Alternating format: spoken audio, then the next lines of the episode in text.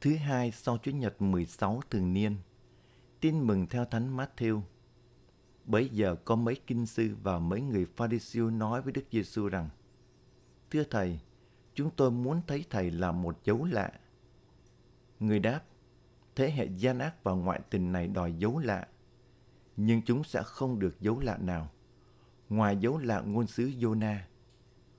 Quả thật, ông Jonah đã ở trong bụng kình ngư ba ngày ba đêm thế nào, thì con người cũng sẽ ở trong lòng đất ba ngày ba đêm như vậy. Trong cuộc phán xét, dân thành Nidibe sẽ trỗi dậy cùng với thế hệ này và sẽ kết án họ. Vì sư dân ấy đã sám hối khi nghe ông Jonah rao giảng, mà đây thì còn hơn ông Jonah nữa. Trong cuộc phán xét, nữ hoàng phương Nam sẽ đứng lên cùng với thế hệ này và bà sẽ kết án họ. Vì xưa bà đã từ tận cùng trái đất đến nghe lời khôn ngoan của vua Salomon, mà đây thì còn hơn vua Salomon nữa. Kính thưa cộng đoàn, các kinh sư và nhóm Pharisee đòi Đức Giêsu là một dấu lạ nhãn tiền để họ tin Ngài. Nhưng Đức Giêsu không làm dấu lạ để phô trương hay biểu diễn quyền năng của mình. Ngài chỉ làm dấu lạ để phục vụ cho nhu cầu cấp bách của con người vào phục vụ việc loan báo tin mừng mà thôi.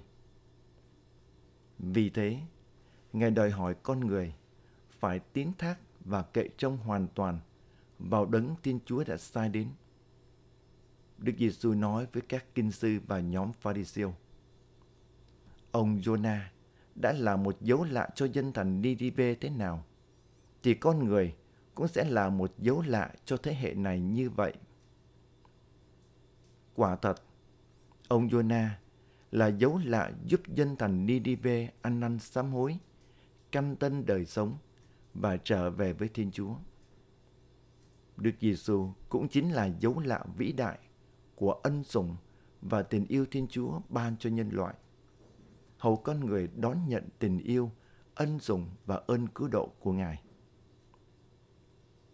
Thưa cộng đoàn, để thông ban và diễn tả tình yêu của Thiên Chúa cho con người, Thiên Chúa phải sử dụng ngôn ngữ, cử chỉ và hành động của con người.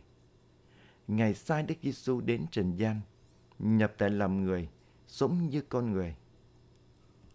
Ngài đón nhận biết bao đau khổ và chịu chết để cứu chuộc con người.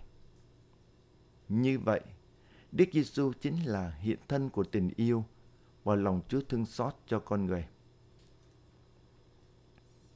Dân thành Nidive tỏ lòng sám hối ăn năn và canh tân đời sống của mình khi nghe ông Jonah rao giảng.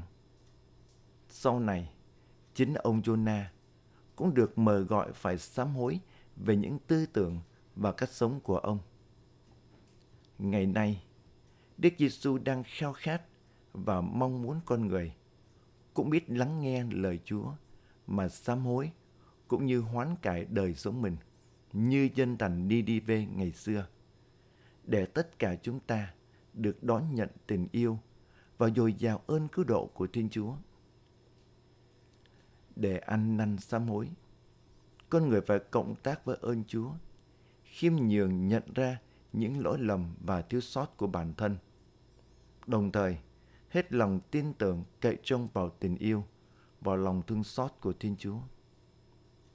Thế nhưng, con người thường hay cố chấp trong tội lỗi và không chấp nhận những thiếu sót của bản thân nên họ không đón nhận tình yêu của Thiên Chúa và lời mời gọi hoán cải của tin mừng. Xin cho người tin hiểu khi lắng nghe lời Chúa, cũng có tâm tình ăn năn sám hối và can đảm canh tân đời sống mình như dân thành Ninive. Xin thánh thần tình yêu của Thiên Chúa xuống dồi dào trong tâm hồn người tín hữu, để tất cả chúng ta đón nhận lòng thương xót của Thiên Chúa. Hậu ơn cứu độ của Thiên Chúa không vô hiệu trong tâm hồn chúng ta. Amen.